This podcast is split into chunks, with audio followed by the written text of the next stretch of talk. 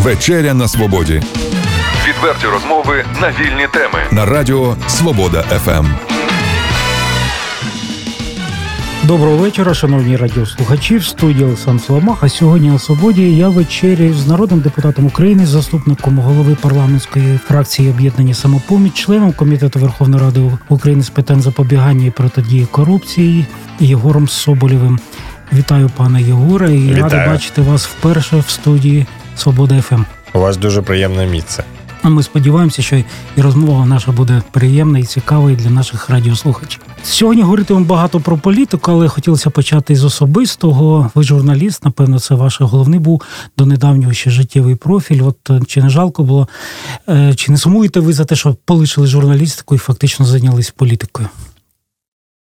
Я трошечки сумую за життям, де мене оточували приємні люди. Тому що журналістика – це середовище дуже вільних, дуже, як правило, гарних по собі людей, які докопуються до правди, які намагаються показувати світ. Зараз у мене компанія, мабуть, гірше, ніж в тюрмі, де я трошечки побував в часи Віктора Януковича за мітинг в Києві. То коли тебе оточують найбільше негідники країни, це психологічно важко.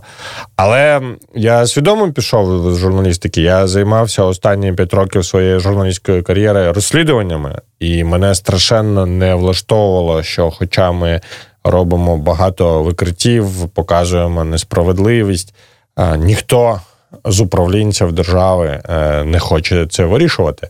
А вже в політиці я зрозумів, бо вони то очолювали.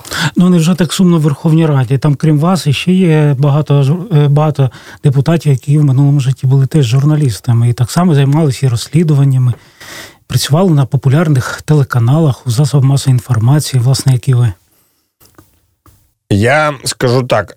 Одна мудра людина на вулиці мені цю думку підказала. Політика не псує людей, але вона їх дуже сильно проявляє. І людина в журналістиці, в бізнесі, навіть на війні могла проявляти себе з найкращого боку, а коли потрапила в справжню м'ясорубку, в боротьбу за владу, де всі методи добрі, де ніхто не може ні в чому бути впевненим, то багато людей проявляється з найкращого боку. Я скажу, це інше, що засмучує в Раді. Ладно, там якісь ясні негідники, позаду опозиційний блок сидить, з ними все ясно, там ще з часів дружби з Віктором Януковичем.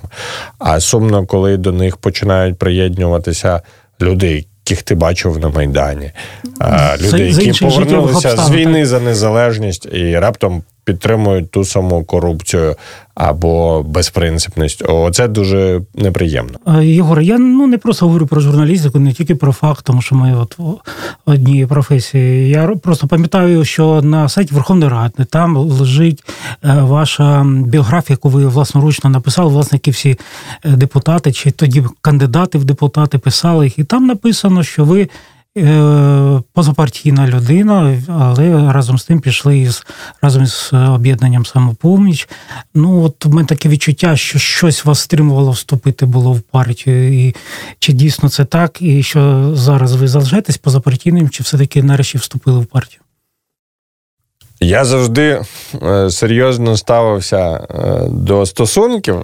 Можливо, тому я 3 одружений був. Кажуть, що бабі одружуються 1 раз, а серйозні чоловіки відчувають серйозні своїх зобов'язань одразу. Насправді, я був безпартійним на момент обрання народним депутатом. Але оскільки ми тоді всі стали членами команди об'єднання «Самопоміч», то я вирішив, буде некрасиво і, мабуть, нечесно бути в стороні. Хочеш робити партію справжню, яких тобі не вистачало, які ти не бачив, коли був журналістом, бери і роби. Я вступив в «Самопоміч» в 2015 році. Ну, тобто ви втратили свою партійну цноту, якщо так можна сказати, вже після того, як стали депутатом і нарешті зайнялися серйозною політикою, можна так сказати. Добре.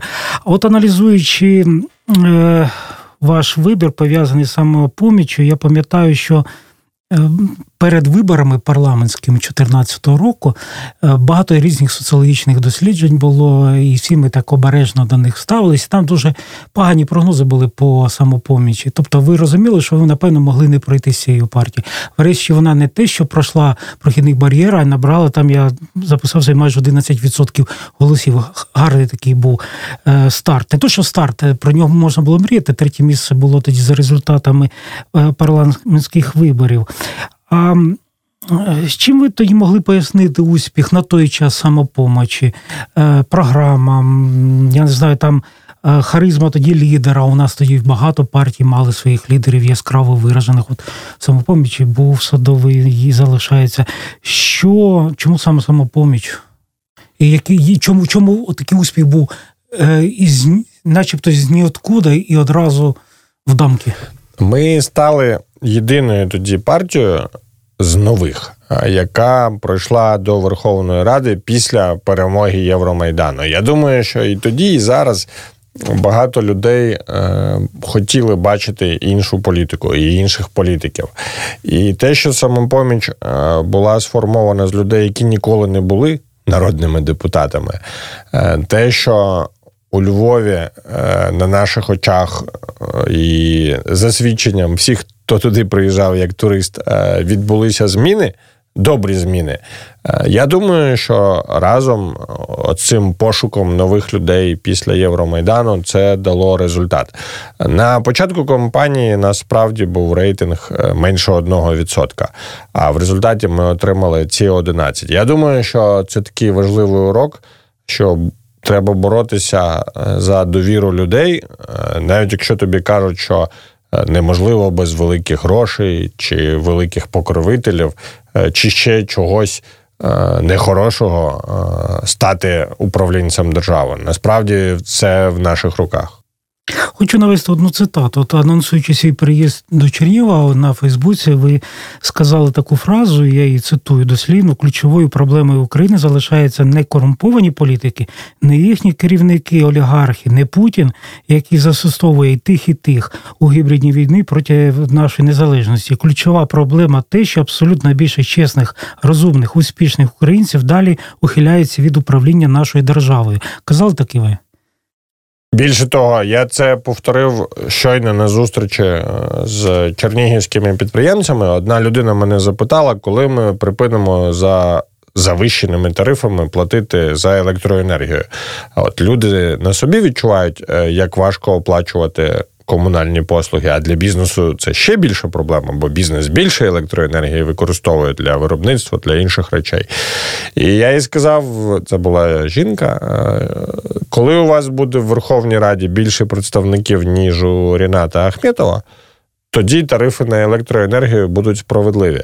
В Україні десятки мільйонів людей, які хочуть жити по правилах, які хочуть мати суд, які хочуть мати хорошу школу, лікарню, дорогу, нормальне життя. Але з цих десятків мільйонів людей дуже мало займаються тим, щоб це сталося. Слава Богу, ми навчилися розуміти, що у нас є право делегувати владу на виборах і позбавляти влади, якщо людина підвела. А я би хотів, щоб ми пішли далі, щоб люди розуміли, що вони влада і є. Хочеш добре рішення, сформулюй його, знайди посадовця, який буде його втілювати. А якщо ти такого не бачиш, сам стань посадовцем. Основа демократії – це коли людина, громадянин і є босом, а народний депутат, президент – це його виконавці, його наймані менеджери. Але тут я свої 5 копійок ставлю. Ну, чим ви тоді поясните? У лютому 2014 році Садовому запропонували стати були віце-прем'єр-міністром України. Він відмовився. Потім були дострокові вибори президента України. Ми знаємо, що там так само не було кандидатом президента Садового. Теж він відмовився. І як це можна накласти одне на одне? З одної сторони, ви говорите, що ми потребуємо оновлення влади, що люди мають не боятися брати на себе відповідальність. І це був 14-й рік, як на мене, ключовий момент для України. І, ну, така позиція політика Садового. До останньої кампанії Садовий вважав, що його місце у міській раді Львова. Я думаю, що він насправді... Він, до речі, так і пояснив відмову тоді йти в президенти. Я хочу залишитися у Львові, так. Він львів'янин з великої літери, в сенсі, що це сенс його життя. Він дуже пишається, що він живе в цьому місті, він дуже пишається, що він доклався до розвитку Львова. Скажу чесно, я би більше брав на його місці національну відповідальність всі ті роки. Втім, зараз він це і пропонує. А ви тоді говорили йому, ви якось висловлювали своє незадоволення, що він не пішов, скажімо, в той час, не став кандидатом в президенти? Не думаю, що правильно всі внутрішні дискусії представляти назовні. Ми можемо їх не перекладати до слова, але дискусія була з цього приводу, так? Фразу, коли ми розсталися минулого тижня. Дякую, Єгоре, ти завжди говориш не те, що подобається і хочеться почути, а те, що ти вважаєш справжнім, говориш правду. Ми, насправді, не часто мали ці роки єдину позицію щодо того, як вчиняти, як здобути підтримку людей, як вигнати тих, хто... цим людям зраджує фактично, обкрадаючи їх. А це нормальна ситуація в Самопомічі, коли йде така дискусія? Адже ми таких прикладів мало знаємо. Я якраз за це поважаю партію. Не тому, що я її член, але я вважаю, що в будь-якій справжній організації, чи це бізнес, чи це громадська організація, чи політична партія, дискусія про те, як зробити, вона чим палкіша, чим має більше аргументів, більше точок зору, тим швидше призведе до результату. Я не уявляю, що я би зміг бути з кимось в партії, хто казав би, є тільки моя точка зору і неправильна. А про яку тоді демократію ми говоримо? Ну так, тим більше рішення ваше про те, щоб вступити в партію, було перше в житті. Перша жінка, так?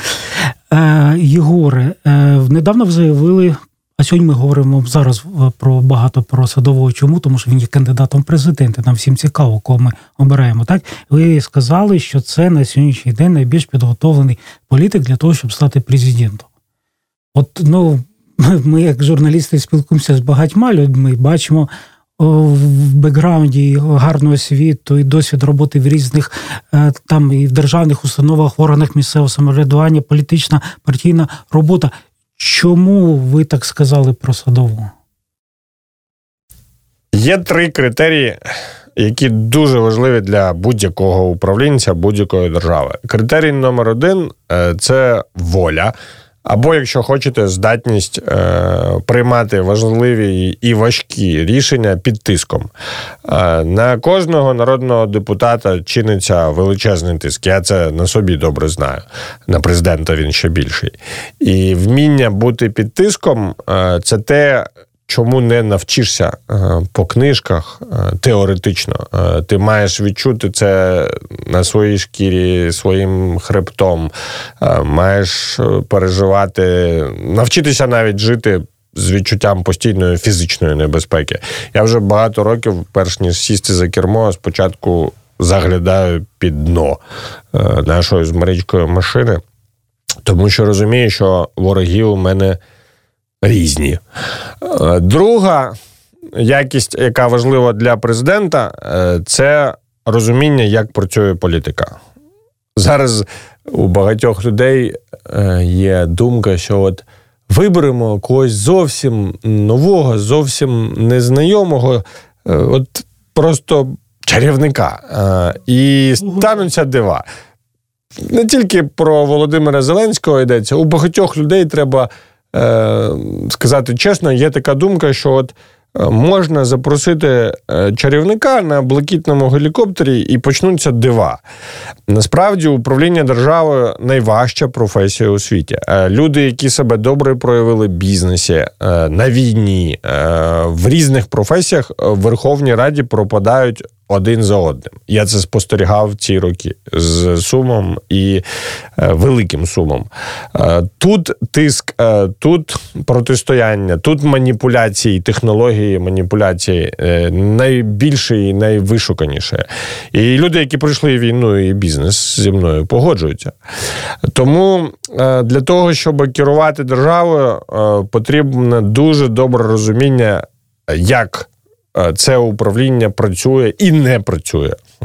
Тож це ще одна чеснота, яка є у 12-річного мера Львова. Не в сенсі, що йому 12 років, а в сенсі, що він стільки керує цим містом. І залишається на посаді. Він працював ще коли президентом був Віктор Ющенко, потім мав незабутні часи Віктора Януковича, владарювання напівбандитського, і зараз ми всі мучимося з Петром Порошенком.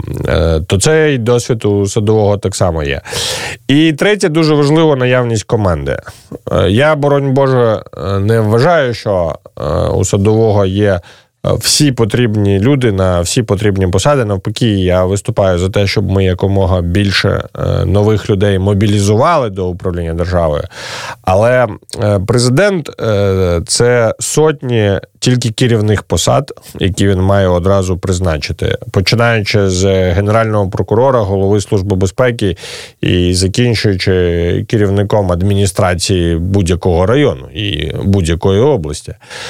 То те, що у «Самопомочі» є досвід перебування в місцевих радах, в Верховній Раді. Не завжди добрий, не завжди легкий, але негативний досвід інколи вчить більше, ніж позитивний. Це теж є одна з переваг Садового. З цієї точки зору підготовленості. Я вважаю, він дасть фору будь-яким іншим конкурентам. 12 років бути очільником міста – це, звичайно, гарний досвід в усіх розуміннях цього слова. І на помилках, і на хороших прикладах можна вчитися.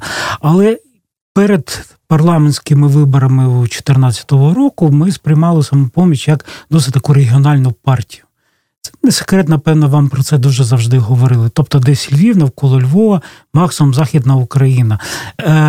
Ситуація зараз, на сьогоднішній день, що собою уявляє партія, яка висунула і навіть має свого, доволі таки рейтингового кандидата в президенти? Ви знаєте, у нас був прекрасний переможець виборів мера Миколаєва. Прекрасна людина, яка була звільнена.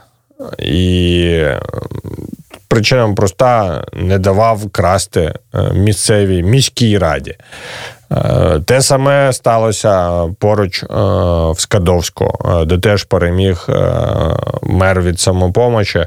Дуже швидко він отримав підтримку в місті під 70%. У нього якісь там середньоазійські цифри були, бо люди давно не бачили, щоб мер працював не на себе, а на громаду в цілому.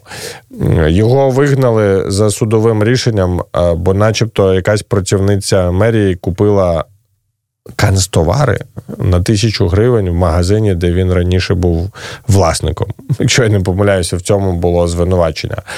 В багатьох інших містах з Луганщини до Івано-Франківська, Ужгорода працюють представники від «Самопомочі».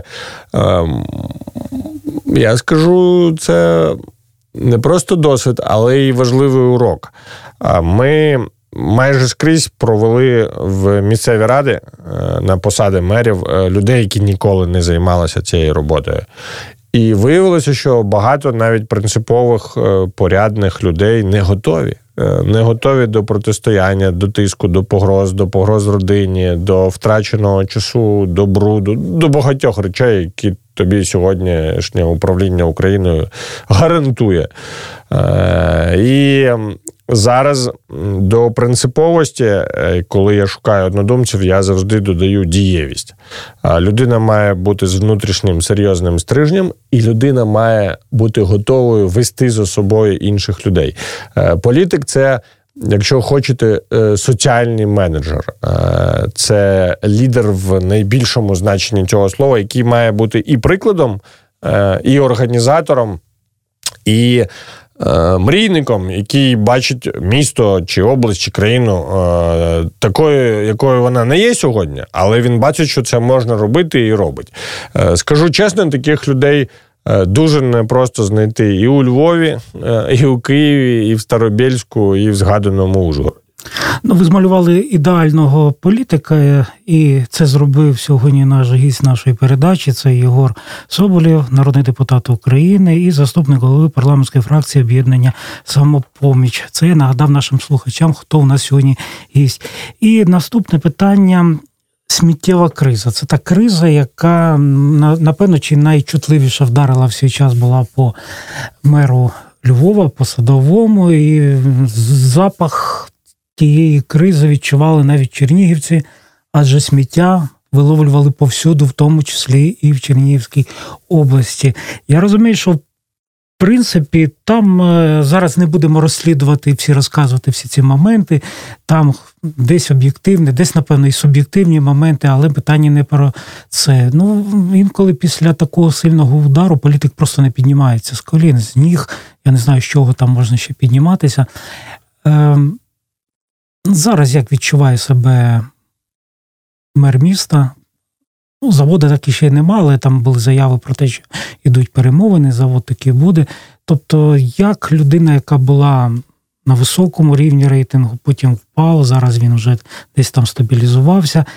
Чи це є гарним стартом, можливо, вже не стартом, але гарним таким бекграундом для проведення президентської кампанії? Як часто це згадують Садовому? Я думаю, що це основна технологія, боротьба з ним була і є, може і буде. Річ у тому, що Садовий завжди сприймався як людина, яка допомогла розквітнути Львову. Справді, кожен, хто туди приїжджав, бачив, яким класним стає місто, і думав, чому у нас не так. А потім в якийсь момент Львів зробили символом сміття, точніше, невміння його вивозити. Це було зроблено дуже просто. Якщо біля ваших дверей стане кілька тітушок під контролем поліції і не будуть вам дозволяти виносити сміття з квартири, то дуже швидко ваша квартира буде засмічена. За тиждень, за місяць там буде неможливо жити. Львів був в умовах сміттєвої облоги рік. І тільки відчайдушне голодування Олега Борисюка, інших колег під адміністрацією президента призвело до розблокування міста. Я думаю, що це важливий урок для нас, це важливий урок для людей. І, якщо хочете, це ще спосіб розуміти не просто реальність, а як її змінити. По-перше, я завжди кажу, якщо з тобою не борються, то значить ти щось не робиш. Я, наприклад, вважаю винагородою, відзнакою, що мене звільнили з посади голови парламентського комітету з протидії корупції. 7 скликань в парламенті було все добре з головами комітетів з протидії корупції. Вони влаштовували більшість, а в 8-му взяли і достроково звільнили. Тож ця облога Львова була відповіддю на успіх Львова і його мера. Щодо майбутнього, щодо виграшу, ви праві.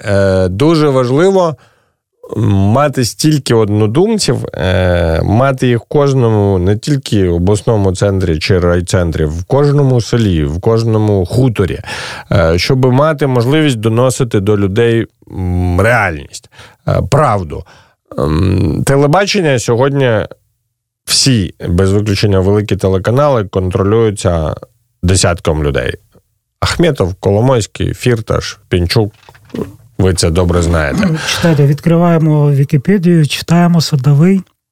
Садовому фактично належить Люкс ФМ, Захід.Нет, телеканал 24, Радіо Максимум, Футбол 24 та рекламне агентство Люкс. Чим він кращий того олігарха, про якого ви кажете? Наприклад, тим, що стільки шишок, стільки критики, скільки на цих телеканалах може висловлюватися на адресу «Самопомочі», мене, будь-кого членів «Самопомочі», ви ніколи не побачите на адресу Петра Порошенка на його прямому каналі чи на адресу Ріната Ахметова на його ТРК України. Я не про те, що у Садового нема медіа. Він, власне кажучи, був великим медіабізнесменом до обрання на посаду міського голови Львова. Я про те, що в Україні дуже багато викривленої реальності. Вас взяли в облогу, не дають вам виносити сміття з квартири, і ще кажуть всім іншим сусідам, та він, свинюка, не може у себе вдома прибратися. Ви кажете, так як? Я справді не можу вийти. Мені не дають просто винести ні один, ні другий, ні третій пакет сміття, який в мене накопичився за цей час. І мати можливість донести про це інформацію до сусідів, так само, як мати можливість донести ваше бачення, як це можна вирішити, як треба позбутися людей, які такі операції можуть робити проти будь-кого. Воно дуже важливо. У відповідь на їхні маніпуляції, на підкуп ними людьми, на фізичні тиски, ми маємо протиставляти одне. Якомога більше людей, які розуміють, що ми робимо, з якими ми разом в кожному хуторі, у селі, містечку і місті творимо нормальну державу. Тоді нас неможливо буде ні забрехати, ні заблокувати, нічого іншого зробити. Ну так, розумій батька лише бити, є така приказка. В Фейсбуці ваша сторінка досить цікава і приємно читати, вона досить відверта. Ви написали, що вам сотні людей пропонувало стати президентом, і ви відмовилися через те, що розумієте всю політичну відповідальність такого рішення і що цінність нормальної цивілізованої політики в тому, щоб демократи могли між собою домовлятися. Добре, ви відмовилися, так. А від чого ви не відмовилися б у випадку, якщо б Садовий переміг, став президентом, від якої посади? Чесно, це буде нечесно з мого боку нав'язуватися. Якщо президент Садовий запропонує народному депутату Соболєву посаду, я з задоволенням буду робити будь-яку роботу, яка буде творити нормальну державу. Ясно, що я маю в цьому розбиратися. Я не візьмуся за роботу, в якій я нічого не тямлю, чи яка вимагає спеціальних знань. Тоді що, Міністерство інформації? Мені дуже близько за ці роки тема наведення порядку, тема встановлення правил. Я би дуже хотів, щоб люди побачили, що от є посадовець, який з себе починає ці правила встановлювати, і іншим допомагає їх встановлювати. Але, повторюся, з мого боку, просто некоректно і якось нескромно казати, призначте мене на цю посаду. Але ж мати здорові амбіції, в тому числі і в політиці, це нормально? Вони в мене є, і вони здорові і амбіції. Просто, як ви правильно згадали, я скажу чесно, я це Садовому казав, якби на цих виборах вибір був між ним і Гриценком, я би теж балотувався. Я би сказав, голосуйте за Соболєва, він ще активніший, молодший і мотивованіший. Вибір не між Садовим і Гриценком.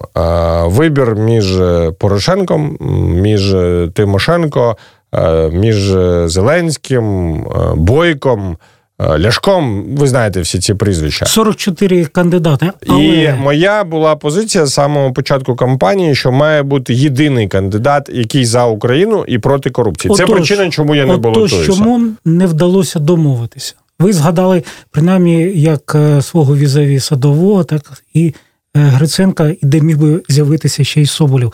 Чому не вдалося домовитися? Я по дорозі до Чернігова по телефону обговорював з однодумцями, як використати останній шанс це зробити. Я вважаю, що це буде величезною помилкою і відповідальністю обох політиків, якщо вони далі будуть разом бути в бюлетені на ці президентські вибори. Бо тоді є великий ризик, що жоден з них не потрапить до другого туру.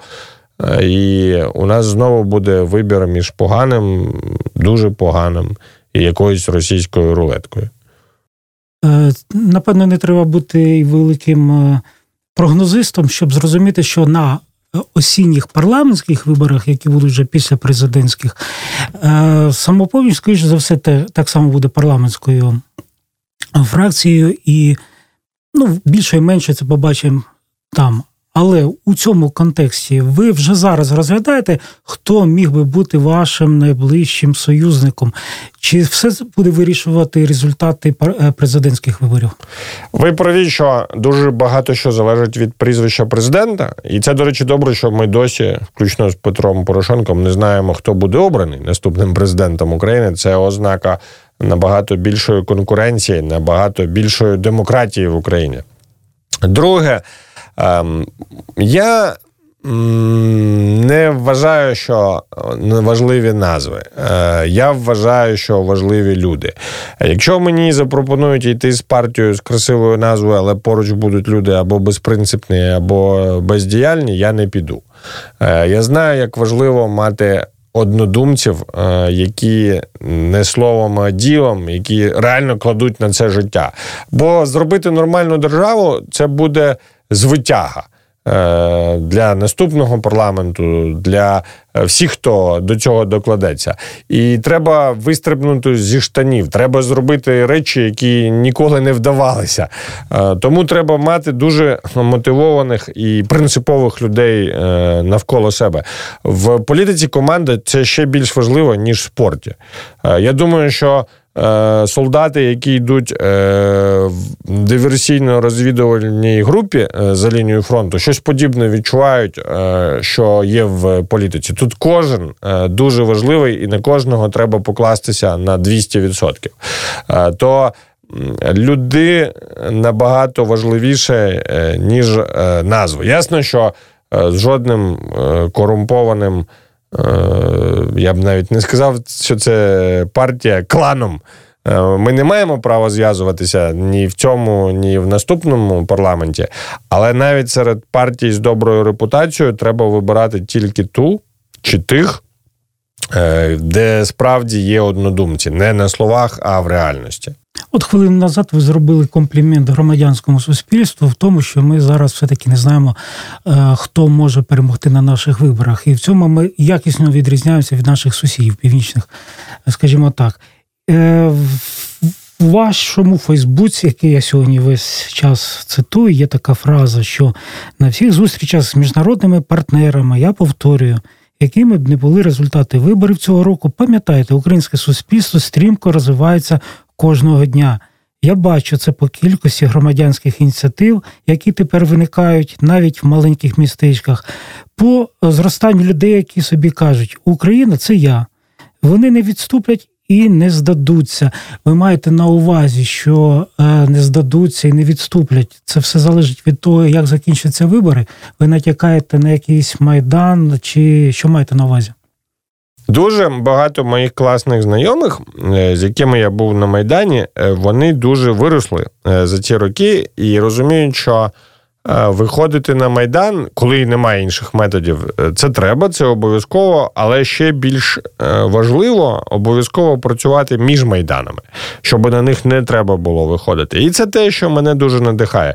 Я просто переживаю, що наші колеги в Брюсселі, в Сполучених Штатах, в Лондоні побачать якісь не дуже оптимістичні результати виборів, дії президента, який буде обраний, і скажуть, знову в Україні нічого не вийшло, оце ми дарма на них покладали надії, і будуть згортати нашу підтримку, співпрацю з нами. Це і так вже відбувається, починаючи з того самого Євромайдану, коли Європа була захоплена Україною, коли Україна була наймодніша. Я приїжджав ще під час Євромайдану в Європарламент на їхнє запрошення. Я там, всупереч правилам розгорнув український прапор, то люди плескали стоячи. Європарламент підвівся і плескав українському прапору. Зараз ставлення до нас, звісно, зовсім не таке.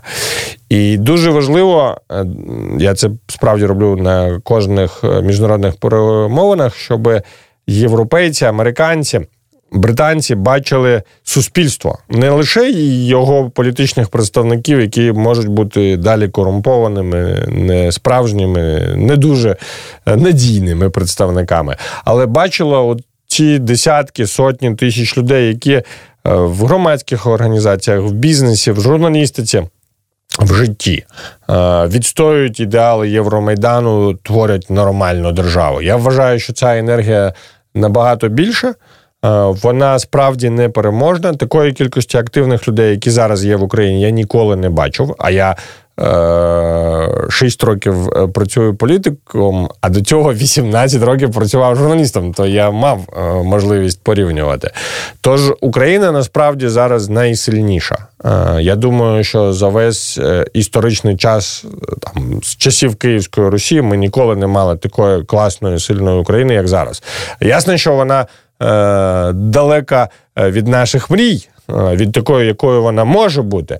Але сьогоднішнє українське суспільство, українці, громадяни України, вони дуже класні, вони набагато більше європейці, ніж думають самі європейці.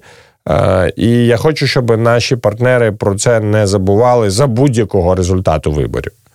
Тобто зайвий раз не потрібно собі голову пеплом посипати і казати, які ми такі нездари, не можемо ні домовитися. У нас інколи навіть є по 300 голосів при голосуванні в Верховній Раді за дуже доленосні якісь рішення, де об'єднуються і суперники ваші, так, і навіть антагоністи. Так, це дуже приємно. Я вам кажу, до речі, як людина, не просто як ведучий. Так має бути. Так має бути. І чому я про це і говорю? На жаль, часу у нас дуже мало, але слухачі мені не вибачать, якщо вам не задам питання про Євробачення. Дивилися? Слідкували? Що можете сказати? Я читав, але діти і Марічка до мене доносили частину накалу протистояння.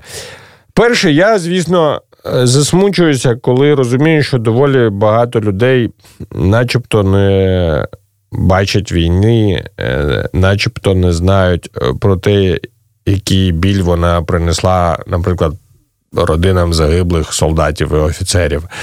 Як багато ще ми можемо зла і болю, руйнувань отримати від сусіда, який дуже нас не дуже. І це сумно. З іншого боку, як політик, я радий, що ця дискусія відбувається. Коли позиції висловлюються і конфронтують одна з одною, сперечаються, тоді виробляються правила. Якщо хтось там сидить собі і думає, та, з Росією треба дружити, всі ці політики все перебільшують, то йому важливо почути іншу точку зору. Йому важливо побачити іншу точку зору. Я, до речі, всім таким миротворцям і прихильникам дружби з Російською Федерацією просто один раз раджу з'їздити на лінію фронту. І там все одразу це зникає. Просто за секунду, за годину, за день, скільки ви там зможете провести. Я розстроєний, що так відбувається, але я радий, що Україна про це сперечається. Україна розумніше, Україна починає розуміти себе, і в цьому сенсі це буде кроком вперед. Російський класик говорив, що поетом можеш ти не бить, но гражданином бить обязан. І зараз дискусія в суспільстві йде навколо цього. Чи це є, яким має бути громадянський вчинок? Дякую за розмову. Чесно вам скажу, я думав, що вона буде більш формалізована, чого я дуже не хотів. Ну, знаєте, як йдуть вибори, да, про що говорити, розхвалювати свого лідера, напевно, так, як більшість це робить, так. Тому дякую за певну відвертість. Напевне, буде це цікаво і нашим слухачам, тому запрошуємо вас ще до нашої студії. Нагадую нашим всім, хто нас слухав, що гість «Вечері на Свободі» – це заступник голови парламентської фракції «Об'єднання Самопоміч» у Верховній Раді Єгор Соболєв. Він так само є членом Комітету Верховної Ради України з питань запобігання і протидії корупції. Напевно, ще одна тема окрема, але позаяк корупція в політиці – це не нове, і, напевно, не розжовувати нашим слухачам. І так ми це багато бачимо і про це знаємо. Можливо, пару слів на прощання. Я би хотів, щоб ми з вами розуміли, що у нас вже дуже багато що вийшло. Ми з вами зрозуміли, що все, що відбувається і не відбувається в нашій країні, це результат наших дій або нашої бездіяльності, і щоб ми побільше вірили в себе. Насправді в Україні, в українцях, в українках багато такого, про що ми тут всередині навіть особливо не замислюємося, а інші люди нами захоплюються.